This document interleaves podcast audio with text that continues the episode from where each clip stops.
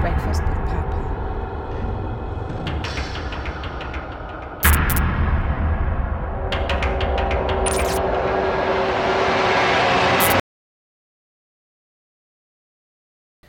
Breakfast with Papa.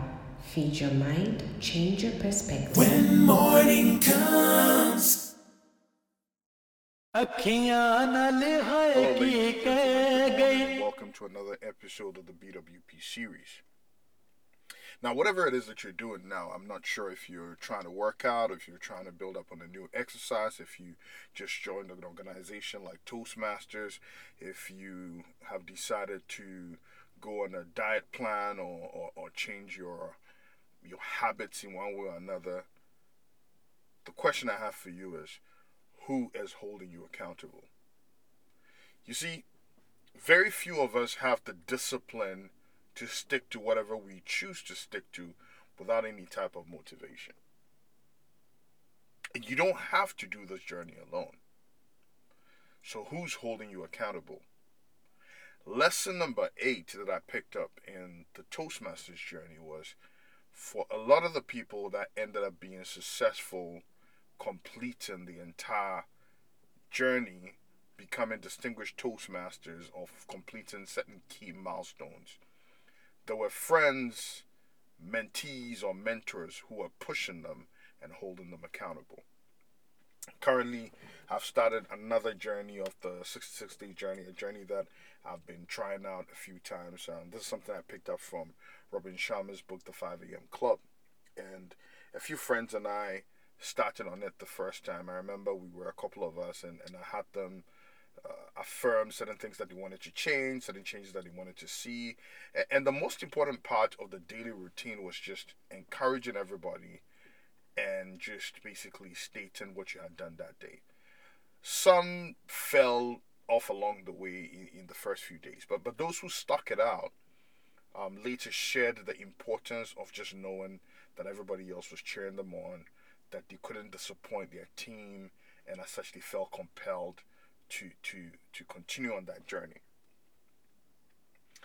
I'm on episode 8 of this particular podcast series, and I can tell you for a fact that I've personally actually procrastinated quite a bit when it came to this podcast series, but that the fans and the friends and the people, the followers that I knew were waiting to hear the product, kept me accountable to my word, kept me accountable to the things that I had to perform, kept me accountable to sticking this out. So lesson number 8 from my Toastmasters journey is, find an accountability partner.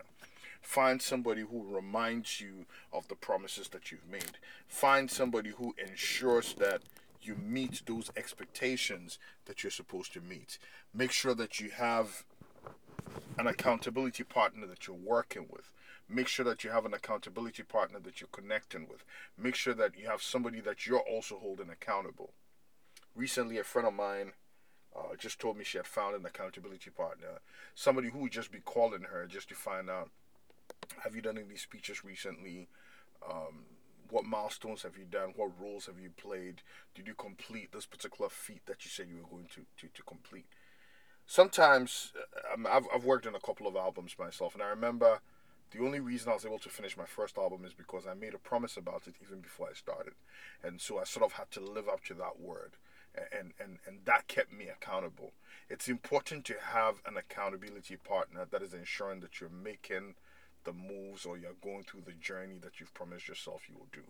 Somebody that will check up on you once in a while and say, hey, how is this going? How far have you gone with that? How's this program going? Have you started yet? And I've realized that with a lot of the projects that I do, those who follow them and ask me about them and want to follow up on them keep me accountable. So it's very important that you have an accountability partner.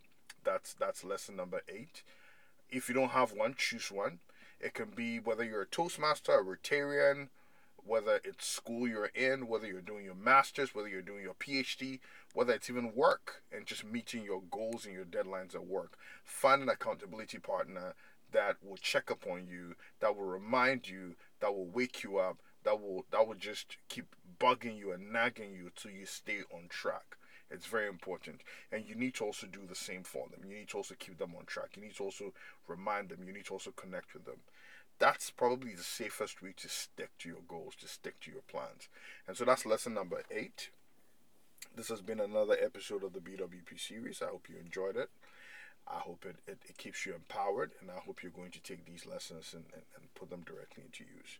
I'm Papa Arkest. I'll see you bright and early tomorrow morning. Breakfast with Papa.